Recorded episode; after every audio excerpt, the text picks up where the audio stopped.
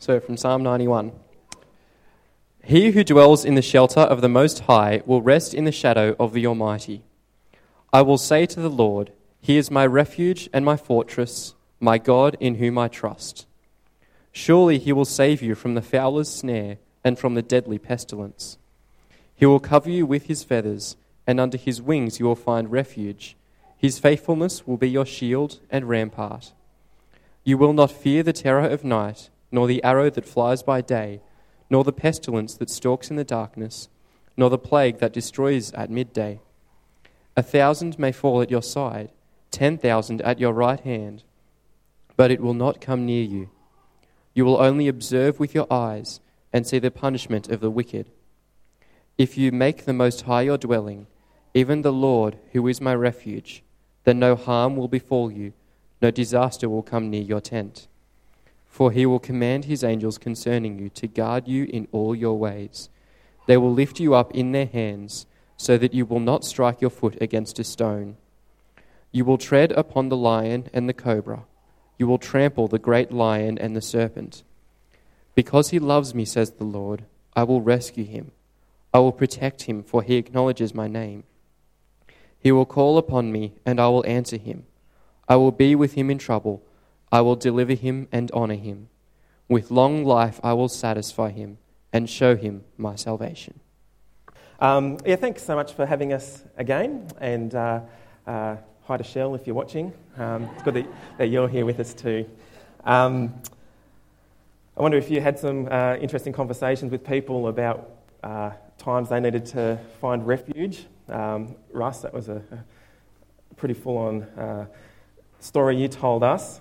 And I think we're all wondering, yeah, why someone has a fractured, dislocated ankle, um, why you'd relocate it yourself and then wait till the next day to call someone. But anyway, maybe we can talk with Russ about that, uh, about that a bit later. Uh, friends, let's pray as we come to this psalm together.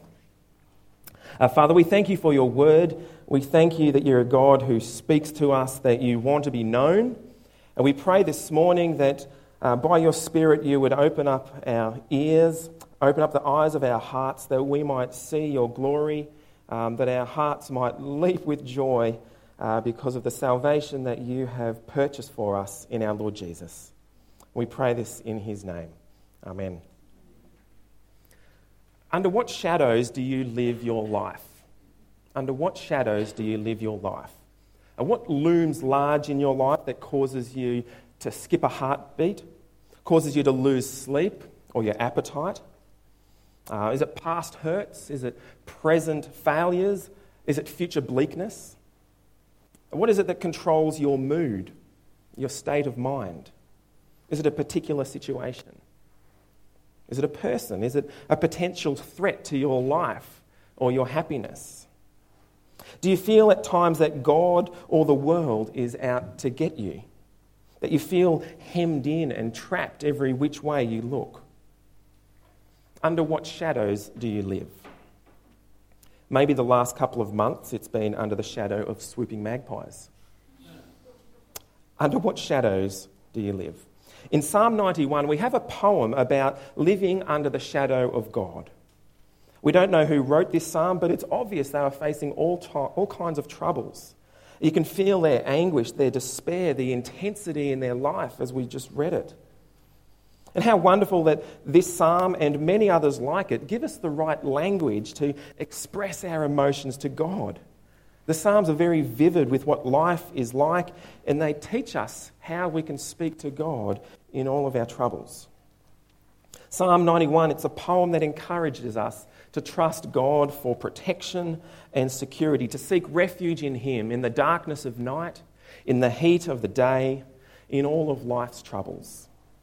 So, verse 1 tells us He who dwells in the shelter of the Most High will rest in the shadow of the Almighty.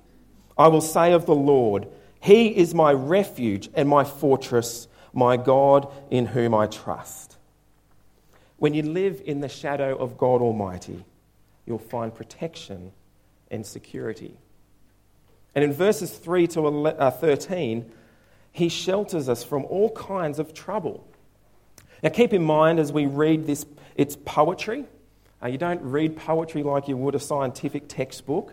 I've just got to go with the flow of the metaphors. It's not saying that you'll never get shot or caught in the net or catch the common cold. Um, uh, where's the guy I was chatting with the paramedic there, getting bitten by snakes? Um, we're chatting about one of his colleagues got bitten just the other day. Uh, this psalm is describing the life of faith, a person of faith, as they face the storm, that they'll be secure under the strong wings of God. So, verse 3, we read this Surely he will save you from the fowler's snare and from the deadly pestilence.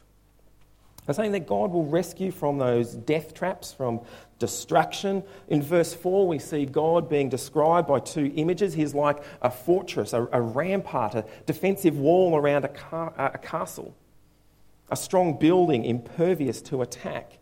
And we see the second metaphor there God is like a bird who protects his children under his wings. He covers them from weather and from predators. He will cover you with his feathers, verse 4 says, and under his wings you will find refuge. His faithfulness will be your shield and rampart. Now, of course, God is neither a bird nor a castle, but the one who trusts in him, the one who walks closely with him, the one who has a right relationship with God Almighty, will find refuge and protection in all adversities of life and from trouble that comes any time, night or day. Verse 5.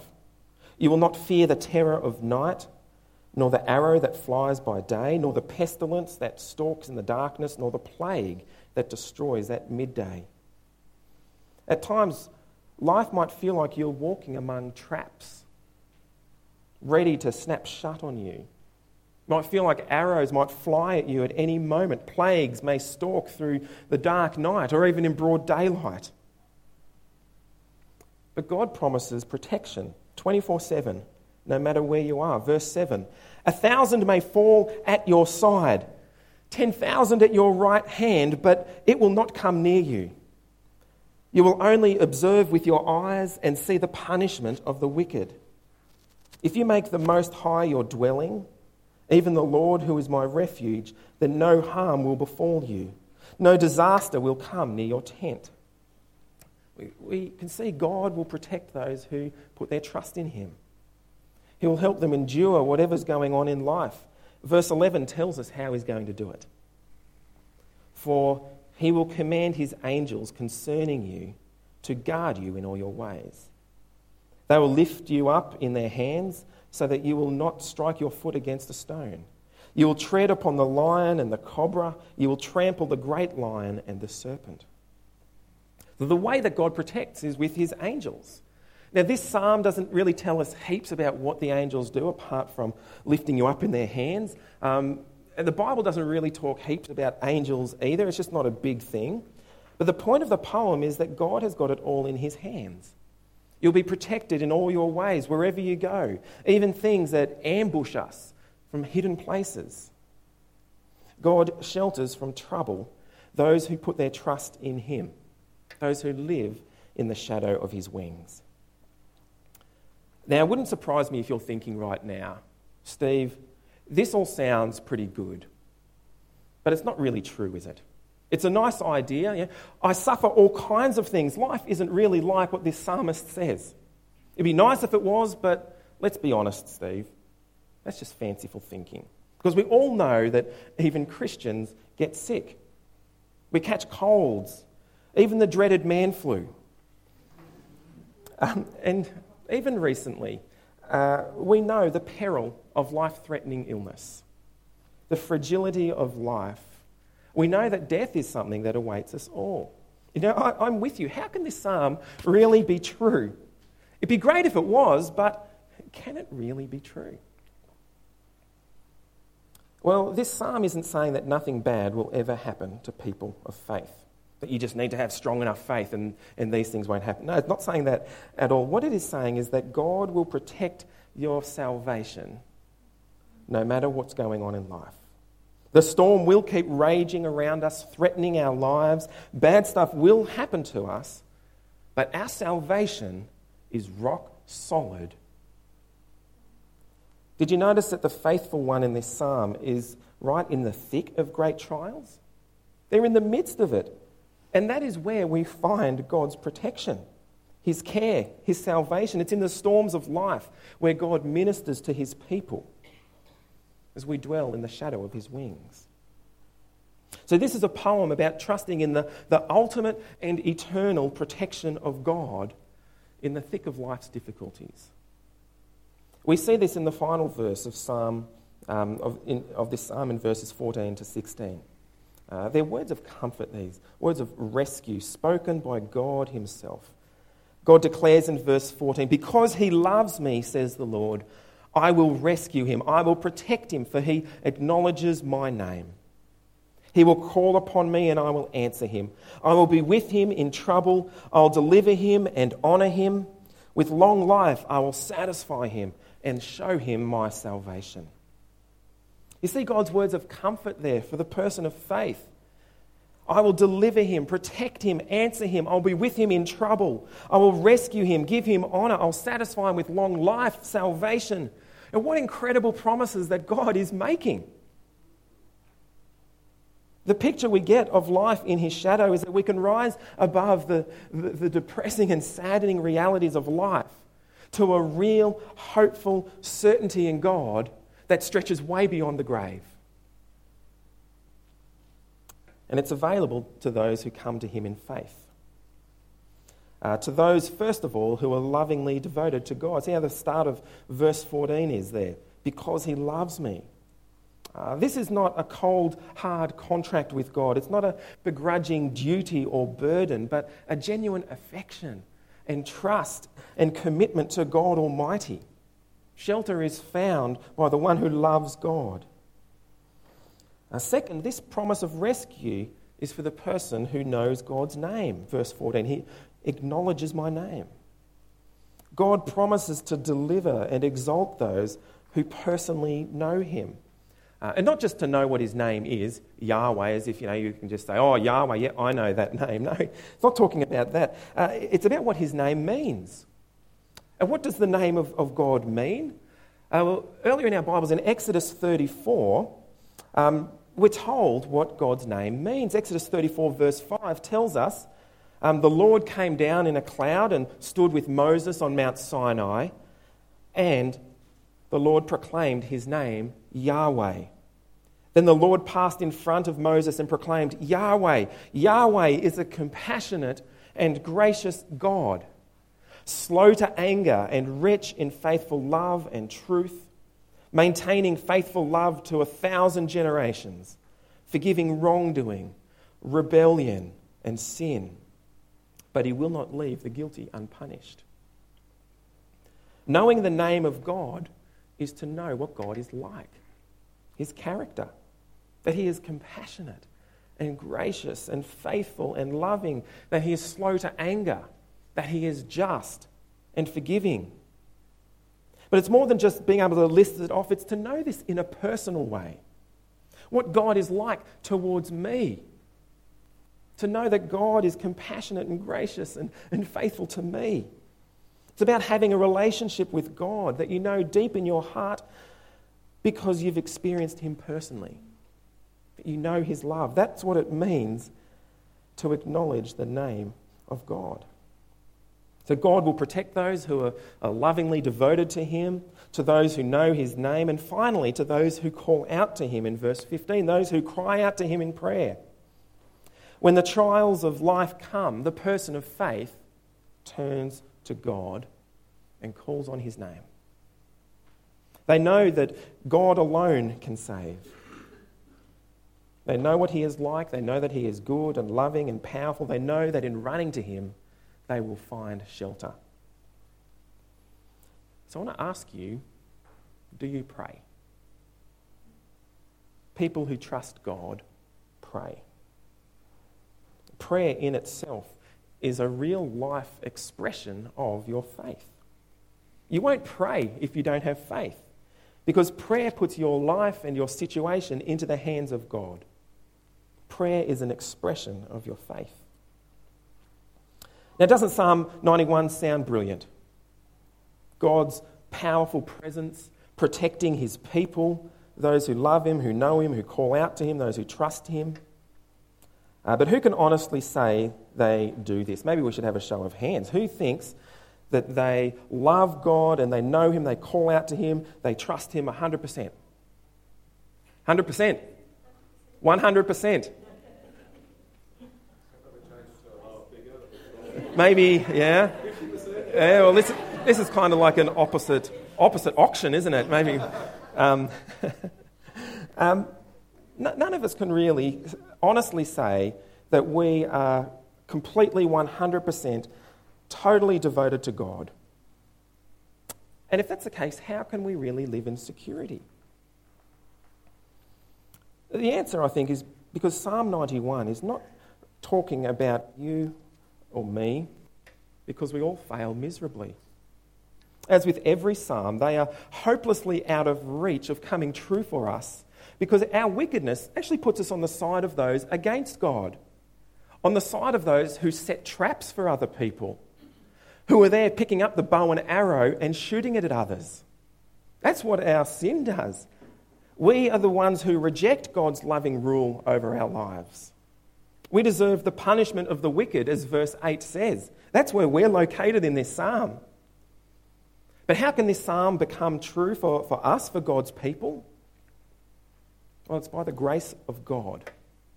Because we don't deserve his protection, we don't deserve his love, his salvation. But as Jesus enters our world on that very first Christmas, all the troubles of verses 3 to 13 come his way. His life was full of suffering, rejection.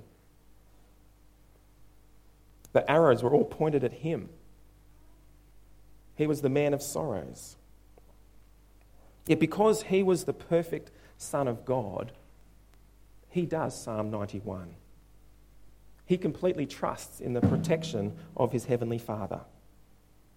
He is the one who loves his Father. He is the one who truly knows his Father's name. He is the one who calls out to him and is delivered and exalted not by dodging the troubles of life or avoiding the cross, but through it. It's in Jesus' death and resurrection on the cross that Psalm 91 becomes a reality for us, that we can be saved from all sin and evil. Even though it hems us in from every side and, and sin itself has infiltrated our hearts and makes us guilty and unacceptable before God and deserving of his judgment, because of, of Jesus, God is gracious towards us. Psalm 91 is a psalm about Jesus, and through Jesus, it is a psalm for us too.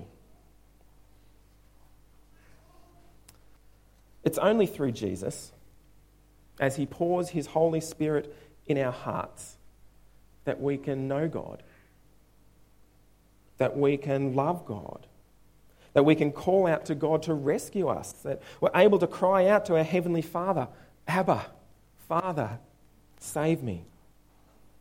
Without the Holy Spirit, we wouldn't ask God for His help because we're too full of pride thinking we can fix our own lives.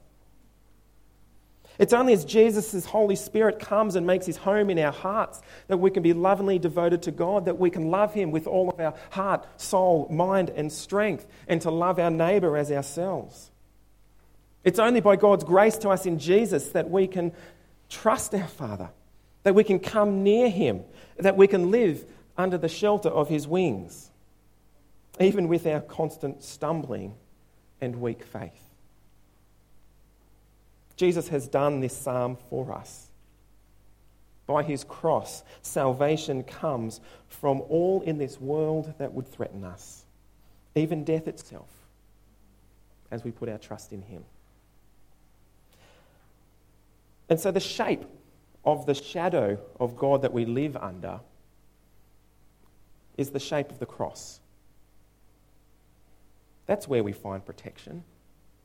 That's where we find security. That's where we find salvation and life. We live under the shadow of the cross of Jesus. Now, I want to ask you when times of trouble come into your life, uh, who do you cry out to? Who's your first phone call or, or SMS to? Who is your refuge? Under whose shadow do you live? If it's not the shadow of God, in the shape of the cross of Jesus, it's not ultimately going to save you. It's not going to satisfy you with good things or give you life. Our only hope is Jesus as we cry out to Him. There are many things that we put our hope in to rescue us from trouble. Most of these things start with if only. If only I had more money. If only I had better health. If only I was in a better family. If only I had a better job. If only I had better looks, better wit. If only I had a larger farm, better soil. If only. In times of trouble, whatever comes after your if only reveals what your hope is in, what it is that you ultimately worship. That's the shadow that you live your life under. That is what you're looking at to rescue you. But, friends, this, this psalm tells us that the only real hope of rescue and refuge and salvation is in Jesus. He's the only one who brings real peace and joy and security in this life doesn't come by rolling up our sleeves and fixing our own troubles. doesn't come by sweeping it under the carpet and ignoring it. It doesn't come from medicating ourselves with adrenaline or food or relationships or, or experiences. Only Jesus. Let us live under the shadow of his wings, praying boldly like this psalmist expressing our hearts, our emotions to God. And though the storms will rage all around us, our Heavenly Father will be with us. His Spirit lives in His people. We have His Word that is the light to our path. He will comfort us and rescue us. He will satisfy us with long life and salvation. The one who dwells in the shelter of the Most High will rest in the shadow of the Almighty. I will say, He is my refuge and my fortress, my God in whom I trust. What a wonderful place to live. Jesus is our refuge. Hallelujah. Let us pray. And Father, we want to thank you that, that you never change. You are the same yesterday, today, and forever. You are our rock, our refuge, our salvation. Thank you, Father, for making yourself known to us in Jesus. And may we see you more clearly every day. May that strengthen our faith in you. May it deepen our love of you. Father, in times of trouble, may we find our strength and rest and hope in you alone. We thank you that you have sent your Spirit to live in us, that you've given us your word to guide us, that we are never alone. May we live under the shadow of the cross of Jesus, where our salvation has been purchased with his blood. And though the storms may surge around us, he is our refuge and our fortress our God in whom we trust. Amen.